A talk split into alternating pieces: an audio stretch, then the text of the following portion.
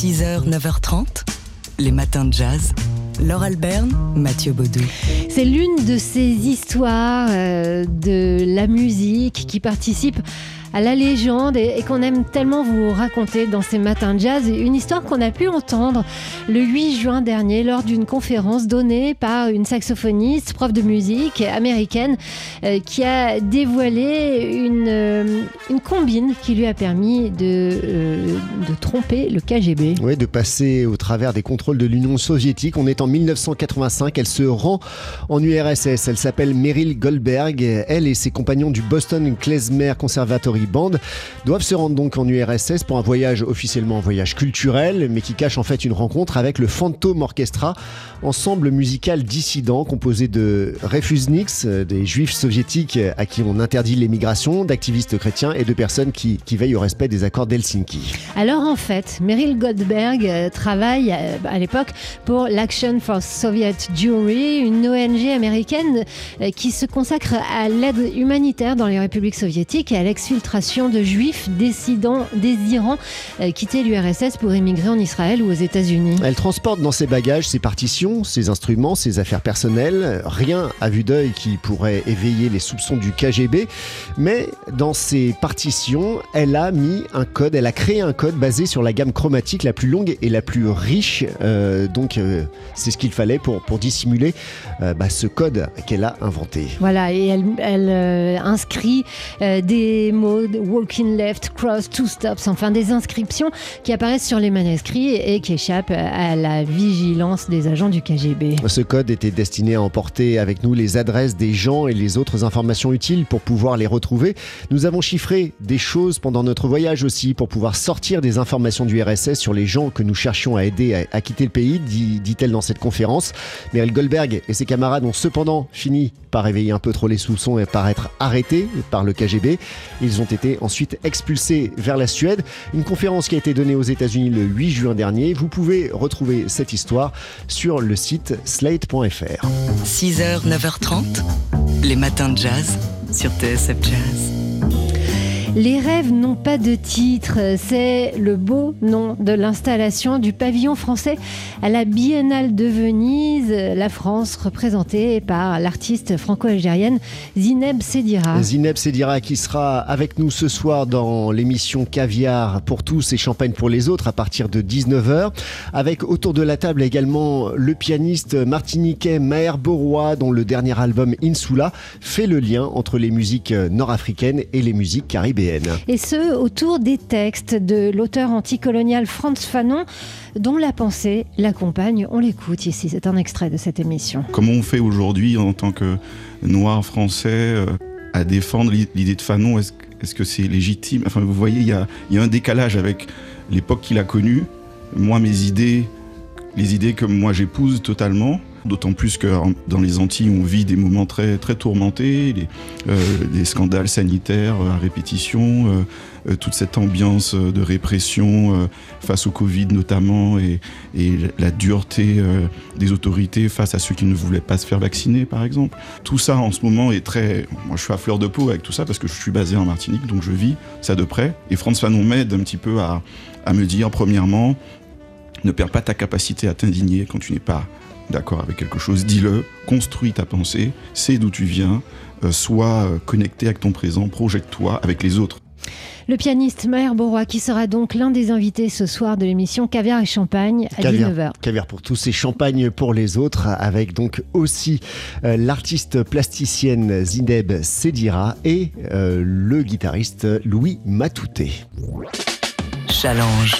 L'économie de demain est l'affaire de tous. C'est mercredi, on parle économie et politique dans les matins de jazz avec vous, Thierry Fabre du magazine Challenge. Bonjour. Bonjour Laure, bonjour à tous. Alors ce matin Thierry, vous vous demandez si Emmanuel Macron peut encore gouverner la France. Avec une telle claque aux législatives, c'est la question essentielle. Le président a subi un échec cinglant encore, car il a voulu enjamber cette élection sans vraiment faire campagne et les Français le lui ont fait payer. Il est le premier responsable et c'est à lui de sortir de ce corner pour continuer à réformer le pays. Ce sera compliqué, car il manque quarante-quatre sièges à la Macronie pour atteindre la majorité absolue. Alors, que faire? Le chef de l'État a deux possibilités. Soit il suit la méthode Rocard expérimentée par le Premier ministre de François Mitterrand en mille neuf cent quatre-vingt-huit, qui avait réussi à faire voter des lois importantes, comme la création du R M I ou de la C S G, avec une majorité relative, et il l'avait fait en s'alliant tantôt avec le centre droit, tantôt avec les communistes. Soit, deuxième possibilité, il signe un pacte de coalition avec un parti politique, en l'occurrence L R, dont certains députés appellent au rapprochement avec Emmanuel Macron. Alors, selon vous, Thierry, quel est le scénario le plus probable? Pas de doute, le premier. L'exécutif va tenter de trouver une majorité au coup par coup sur chaque texte. Mais ce sera bien plus difficile que sous Rocard. À l'époque, il manquait seulement quatorze députés P S pour atteindre la majorité absolue. Et Rocard avait utilisé vingt-huit fois le fameux article quarante-neuf point trois qui permet au gouvernement de passer un texte sans vote, alors que depuis deux mille neuf, l'exécutif ne peut plus l'utiliser qu'une fois par session parlementaire. Mais Emmanuel Macron n'a pas d'autre choix que cette méthode, L R ayant refusé tout accord d'appareil. En tout cas, ce sera un test révélateur pour notre démocratie. Le pouvoir peut-il trouver des compromis avec l'opposition? La France n'a pas cette culture, contrairement à l'Allemagne, habituée à former des coalitions. Chez nous, l'opposition sombre souvent dans des postures et des critiques systématiques, car elle n'a pas voix au chapitre dans une assemblée de députés, souvent godillots de la majorité. Aujourd'hui, ça peut changer. Au vu des programmes, c'est a priori avec la droite que Macron peut espérer s'entendre, par exemple sur les retraites, la baisse des impôts ou l'autonomie des établissements scolaires. Mais certaines mesures, comme le versement automatique des aides sociales ou la rénovation thermique de sept cent mille logements, pourraient aussi convaincre la gauche. Bref, on va voir si cette assemblée peut devenir un lieu de compromis inédit ou si elle restera un chaudron bouillonnant d'affrontements politiques stériles. Thierry Fabre, rédacteur en chef au magazine Challenge, que l'on retrouve dans une demi-heure dans les matins de jazz. Challenge. L'économie de demain est l'affaire de tous. Et comme promis, comme tous les mercredis matins, comme on parle éco et politique dans les matins de jazz, on retrouve Thierry Fabre, rédacteur en chef au magazine Challenge. Alors Thierry, le chiffre de la semaine aujourd'hui concerne les mesures pour le pouvoir d'achat. trente-huit milliards d'euros, c'est le coût pour l'État des mesures visant à préserver le pouvoir d'achat depuis début, début, début deux mille un, je vais y arriver, selon le calcul de Challenge. Entre autres, dix milliards pour le gel du prix du gaz, cinq milliards pour la revalorisation des retraites et trois virgule huit milliards pour l'indemnité inflation vers les plus modestes. Qu'on se le dise, la France est l'un des pays qui a le plus protégé les ménages de l'inflation, ces mesures pesant un virgule neuf pour cent du P I B contre à peine zéro virgule sept pour cent en Allemagne. Résultat, la France est, après Malte, le pays de l'Union avec le taux d'inflation le plus bas, cinq virgule huit pour cent, très en dessous de la moyenne européenne à plus de huit pour cent, et de la situation alarmante des pays baltes, en Lituanie ou en Estonie, où il y a une inflation comprise entre dix-huit et vingt pour cent par an. Pourtant, le gouvernement prépare un nouveau paquet pouvoir d'achat présenté à la nouvelle Assemblée début juillet. Au programme, la hausse de la rémunération des fonctionnaires, celle des minima sociaux et une nouvelle indemnité inflation. Alors, que feront les oppositions, l'exécutif ayant désormais besoin de leur soutien au moins partiel pour faire passer ces lois?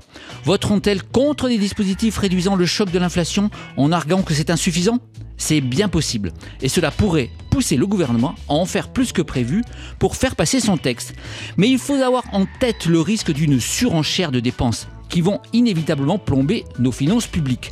D'autant que la période de l'argent dit magique, lorsque les États empruntaient à taux zéro voire négatif, est terminée. Les taux d'intérêt sont remontés à plus de deux pour cent sur la dette française, et il faut savoir qu'une hausse des taux d'un point coûte deux virgule cinq milliards d'euros la première année, six la deuxième et quinze dès la troisième. Donc ayons bien en tête que les milliards d'argent public servant à amortir le choc pour les consommateurs sont payés par les contribuables. Un principe qui, espérons-le, devrait éviter toute surenchère dans un pays qui est déjà le plus généreux d'Europe. Le chiffre de la semaine par Thierry Fabre, qui est rédacteur au, en chef au magazine Challenge. Et, et Thierry, la une de demain pour le nouveau Challenge. Macron, avec qui peut-il gouverner? On passe euh, au scanner tous les scénarios de gouvernement, en se, on, comme l'avait fait Michel Rocard, ou par une alliance avec un parti politique. Et on se pose la question sur l'avenir des grands sujets, de, des grands projets de réforme qu'avait lancé Emmanuel Macron. Challenge. L'économie de demain est l'affaire de tous.